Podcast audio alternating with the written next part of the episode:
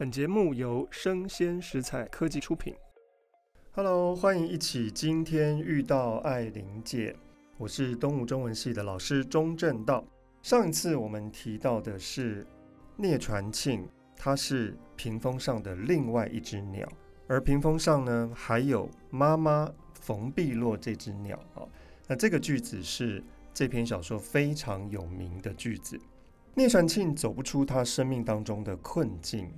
他恨透了自己的爸爸，他爱慕自己的妈妈，但是同一时间，聂传庆又恨自己的妈妈，又发现到自己的爸爸像血一样的留在自己的身上，这是一个非常复杂矛盾的情感关系。那你就发现到，诶，这个身上流着爸爸的血，难道聂传庆没有喜欢爸爸吗？有的。聂传庆喜欢的这个爸爸的情节，他会投射在严子夜的身上。好，我们第一个看到的场景就是中国文学史的课堂。严子夜即将要进教室，而坐在台下的是聂传庆跟严子夜的女儿颜丹珠一起在修这门中国文学史。聂传庆看到了颜丹珠今天的穿着。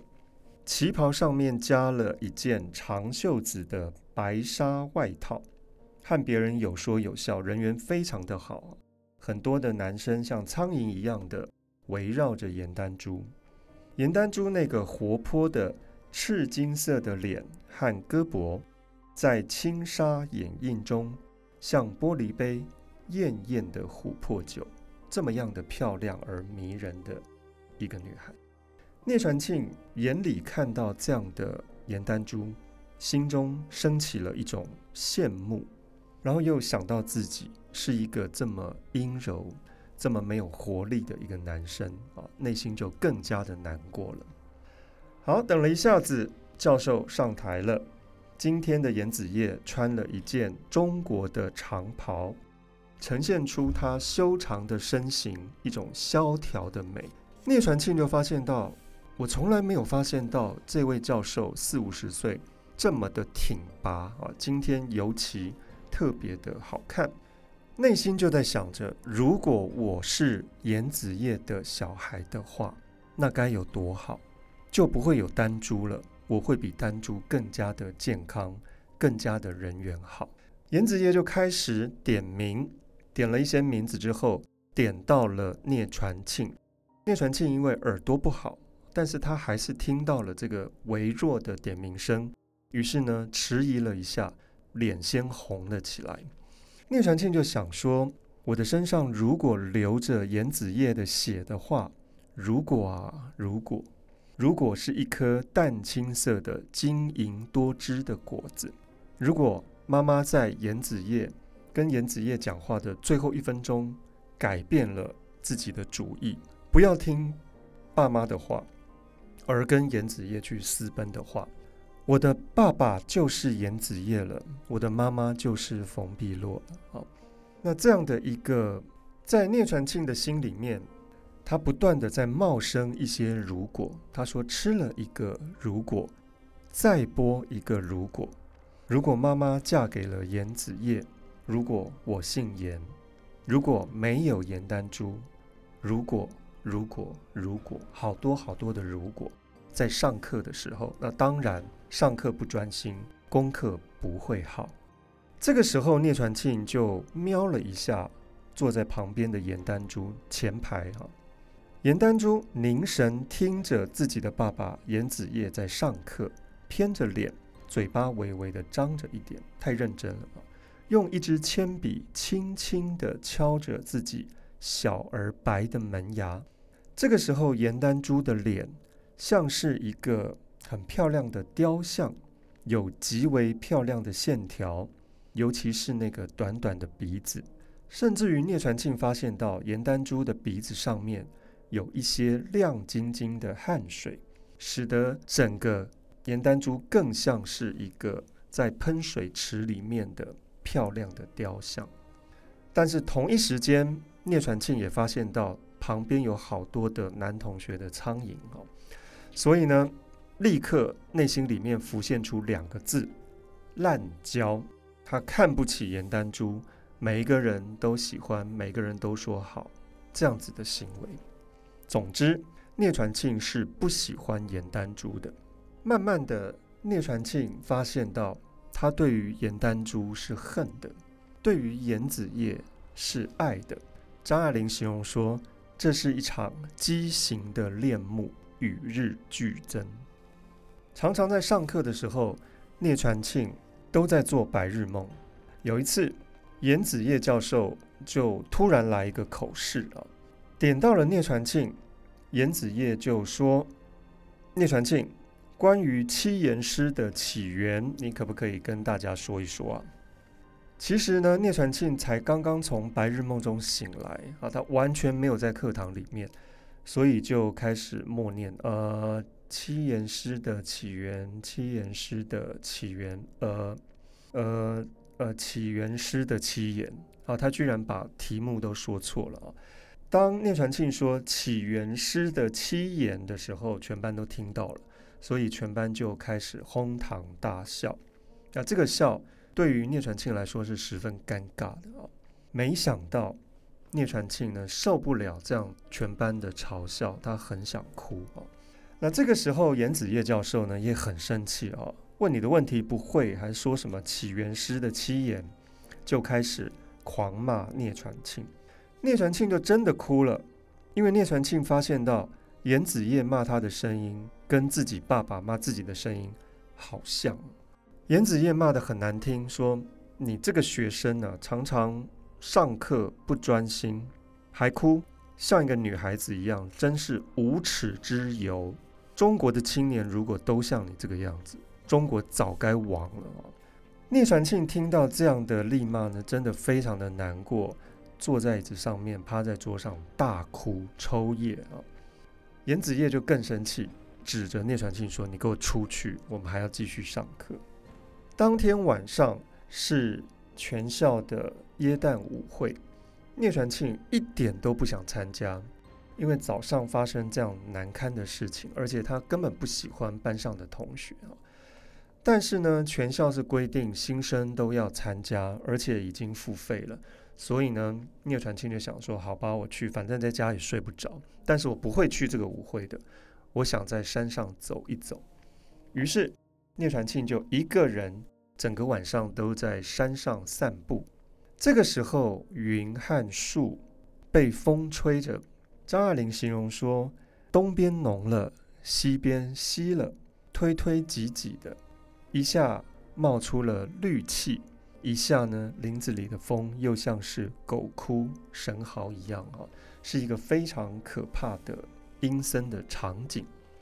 但对于聂传庆来说，他喜欢这样的孤单黑暗，这样他才看不到他自己。当聂传庆的脚沙沙的、擦擦的。”走在沙石上面的时候，他就问自己说：“诶，这个发出来沙石的声音是谁发出来的声音啊？是我吗？是聂传庆吗？”脑袋里面回想的是早上被严子叶骂的声音：“中国青年都像你，中国就要亡了。”是这个人吗？就是他吗？聂传庆此刻已经分不出自己是谁了，他只觉得他他听到的是。一个一个沙沙的声音，太黑了，看不见自己。脑袋里面也同时回想着爸爸从小骂他猪，骂他狗，骂他没有任何成就那样子的，让他痛心疾首的话。这个时候，聂传庆发现到前面有一帮同学，立刻就掉过头去，他不想看到同学。但是同学里面的这个颜丹珠发现了聂传庆。于是就叫聂传庆说：“哎，传庆，传庆，别走啊！”传庆就掉过头去走了啊。这个时候，颜丹珠就立刻跟这群同学说：“拜拜，我跟聂传庆呃想要讲一些话，我要赶上去跟我们班上的这个爱闹别扭的姑娘说两句话。”这句话被聂传庆听到了，那当然就很不高兴。聂传庆发现到颜丹珠真的跟在后面，气喘吁吁的走过来了。颜丹珠说：“聂传庆，你为什么不来跳舞啊？”传庆就说：“我不会跳啊。”那你在这里做什么？不做什么。那你送我回家可以吗？”聂传庆根本不想啊，因为他讨厌严丹珠，但是聂传庆并没有说任何的话，两个人就沉默地走在山上，是往严丹珠家的方向。严丹珠问聂传庆说：“你干嘛这样子闷闷不乐的哈？是不是因为你们家？因为每一次我们提议说到你家去玩，你都不让我们去你家玩。听说你家有网球场，我们同学都很想去，但是聂传庆根本不喜欢这帮同学哈，所以当然不会邀请同学去他们家。”严丹珠刚才问说：“你是不是家里有事情啊？”聂传庆就说：“你也太好管闲事了吧。”其实就立刻点中了聂传庆内心的忧伤，其实真的就是来自于这个不幸福的家庭啊。那严丹珠因为人缘很好，所以他万万没想到聂传庆是讨厌自己的，于是就继续的跟聂传庆聊天。那刚好这个时候有一个小树枝打到了严丹珠的头上，严丹珠就伸手去赶这个。小树枝啊，于是手呢就顺势的搭在了聂传庆的肩膀上面，聂传庆就立刻拨开了严丹珠的手，他觉得这是很不礼貌的，拨开了严丹珠的手。那严丹珠就悠悠的叹了一口气，说：“哎呀，对了，男女有别，我以为我们年纪很小，不会有这样的感觉啊，但是呢，你好像非常的在意。”女生不可以碰到你的身体。那聂传庆就跳了起来，很生气，说：“你不要三句话、两句话就一直在说什么你家我家的哦，这我非常的不高兴。”这个时候，严丹珠就说：“我的快乐好像让你不快乐，是不是你喜欢我？”聂传庆非常的生气：“我怎么可能喜欢你哦？你不要做梦了，我讨厌你都来不及了。”但是严丹珠因为有很多男生都喜欢她，所以她一直觉得聂传庆是不是在暗恋她？那这个时候，聂传庆就想说：“诶，如果严丹珠觉得我喜欢严丹珠的话，搞不好可以作为一种报复的手段。如果我跟严丹珠在一起的话，我就可以予取予求，我就可以给他精神上的虐待，我就可以报复。”这一切也许是一个好办法。好，所以聂传庆就立刻改了一种声口，立刻改了他的态度，很温柔的、很亲切的询问说：“啊，刚才那个树枝有没有打到你？”然后呢，呃，用一种身体的语言表达一种很亲切、很友善的态度。这个时候，聂传庆就说：“啊，你不要一直讲家里面的什么事情了，哈，呃，我只是想要。”父亲跟母亲，一个幸福的家庭，我只是想要这样子而已。严丹珠，你是一个创造者，你是一个神，你是全班的神啊，全班人都喜欢你。那如果我们要在一起的话呢，也许可以有这样的可能性啊。聂传庆说了这句话呢，其实是想要报复的，但是呢，严丹珠听起来觉得啊，你怎么会觉得我喜欢你呢？我对你友善是基于一种同学爱，因为你好像都没有朋友，我特别的关心你。我从来没有喜欢过你，哈，聂传庆。聂传庆就说：“哦，是吗？可能你就是把我当成女孩子吧，把我当成姐妹淘吧，大概就是这样哈。你根本不把我当人。”这个时候，聂传庆就非常非常的生气了，因为他很确定，原来严丹珠并不是喜欢他，所以他。聂传庆的报复的这个计划其实就泡汤了。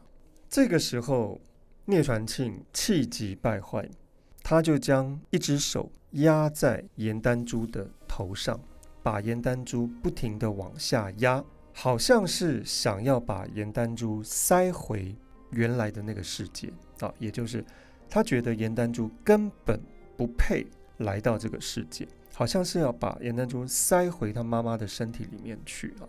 那因为压头的这个动作，而使得严丹珠整个的蹲坐在地上。这个时候，两个人就顺着阶梯往下滚，因为两个人都重心不稳。聂传庆站了起来，立刻就去踢严丹珠，踢一下，踢两下，踢三下，都不能够去宣泄他对于严丹珠的恨。对于整个世界对聂传庆的态度的那种恨。聂传庆在踢的时候呢，他内心里面呢不断的在呐喊，他自己也不太确定他是不是在说话。他大概是这样说的：“你就看准了，我是一个烂好人。半夜里一个人跟我在山上，换了一个人，你就不那么放心吧？你就看准了，我不会吻你，不会打你，不会杀你，是不是？你就觉得我是一个女孩子，是不是？聂传庆嘛，哈，不要紧的吧？他会送我回家的。哈你就看准了我这样子，是不是？哈，踢了几脚之后呢，颜丹珠就站不起来了啊。”这个时候，聂传庆心里其实很害怕，就想要赶快跑回家。张爱玲说，聂传庆心里面有双重的恐怖跟冲突，也就是在塑造聂传庆的这种情感矛盾。聂传庆不停地往山下跑。张爱玲说，聂传庆的身体就像在梦魇里面腾云驾雾，踩不到地，只看见月光下面一层层的石阶。在眼前吐起胡落，冲回了家。家里面非常的冷。聂传庆发现到家里面的白粉墙冻得发了青。传庆的房间里面没有火炉，他也不开。屋子里面闻得到灰尘跟头发的油腻的味道。这个时候，传庆在床上就哭了。丹珠并没有死。隔两天开学。他依然会在学校遇到颜丹珠，但他不晓得怎么样去面对颜丹珠。最后一句话是：他跑不了。我们看到最后一个场景是聂传庆，他不停地在跑，但是最后张爱玲却告诉我们，他跑不了。在象征意义上面，聂传庆他离不开，他挣脱不了自己生命的困境，即使他想要。找出自己生命的出路。他想要爱，他想要恨，他想要解决他内心里面的纠缠在一起的情节。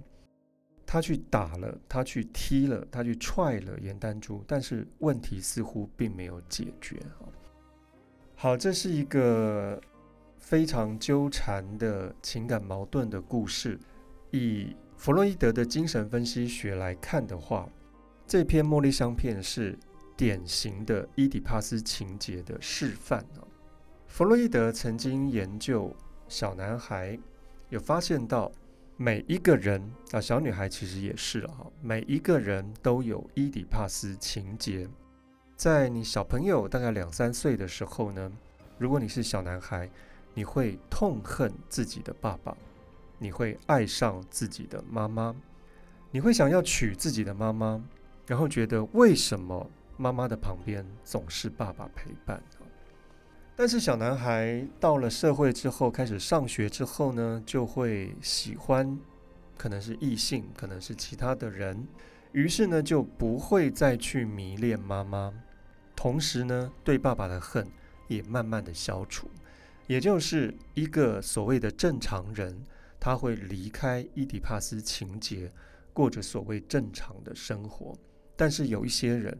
是永远没有办法离开伊底帕斯情节的，他会一辈子陷溺在迷恋母亲、仇恨父亲的情节里面啊。那小女孩刚好相反，小女孩会喜欢自己的爸爸，想要嫁给爸爸，而痛恨自己的妈妈。好，我们这篇茉莉香片就是这样的一个故事，聂传庆。他多么多么的迷恋自己的妈妈冯碧落，他甚至于想要变成妈妈，去完成妈妈当时没有跟严子夜在一起的遗愿，但是当然没有办法，因为聂传庆是一个男生啊，所以他只能够通过幻想去欣赏严子夜萧条的美，去幻想如果我是妈妈，我就跟严子夜结婚了耶。颜子夜真的好挺拔，有那个如果，有这个如果，那其实呃，这个如果那个如果呢，在解读上面，各位可以把它想成是一种性暗示，因为此刻在教室做白日梦的聂传庆是妈妈的化身。好，第二个我们会看到这个故事呢，非常的水仙自恋啊，因为当聂传庆去迷恋自己的妈妈，而自己又变成妈妈，跟妈妈界限模糊的时候，于是，在象征意义上面，聂传庆就是一个迷恋自己的人，他只活在自己的世界里面。这个又跟希腊的水仙花的故事是很类似的啊。那各位知道，水仙花就是一个长得非常漂亮的男神，所有女神对他的崇拜，这位男神他都不屑一顾。所以呢，导致很多的女神，呃，很忧伤，在哭泣，或者是为了这个男神而死。那后来有一个女神，就为了惩罚这位男神呢，就安排这位男神到河边去看一下自己啊。那当这位男神纳西瑟斯发现到水里面居然有一个这么俊美的男性，所以就爱上了这个男性了。永远都没有办法脱离水边，因为他每天每刻都要面对这位男性。那他不晓得那就是他自己。后来，这个男神他就在水边死掉了，就长出来了一株水仙花。所以纳西瑟斯、水仙自恋就连接在一起了。聂传庆他某种程度上有一种自恋，因为自恋者纳西瑟斯。他拥抱自己的方法就是毁灭自己，所以当张爱玲写说，在那个黑暗的玻璃窗前面，第一次是发现到那是自己，后来发现到，哎，那不是自己，是妈妈，后来又发现到他已经搞不太清楚是妈妈还是自己，其实就在象征意义上面是在河边的纳西瑟斯啊，他看到了自己，但是不确定那是自己啊。拥抱自己的方法就是毁灭自己，所以聂传庆他最后打了踢了严丹珠，其实就是在拥抱自己，其实也就是在毁灭自己，因为他同一时间也在想着，如果当初妈妈嫁给严子业的话，自己就是严丹珠了，那该有多好。好，这是一篇失去自我的非常阴郁的故事。我们看到这样的一个二十岁的男生，有这样的不幸福的家庭，有这样复杂的情感矛盾，其实读起来是很忧伤的哦。那也让很多的家长，很多正在成长中的人呢，有了一个借镜，千万不要用言语行为暴力对待你的小孩。那如果你是这样的小孩，也可能要化解一下对于爸爸妈妈的那种。很畸形的爱慕或者是恨意，也许大家会生活得更和谐美好吧。好，我们今天的茉莉香片就介绍到这边。下一次我们要看的是另外一篇伊底帕斯情节的故事，是一个二十岁的女生许小涵爱上了自己的爸爸。这个爱上并不是父女之爱哦，而是带有性的意味的爱啊。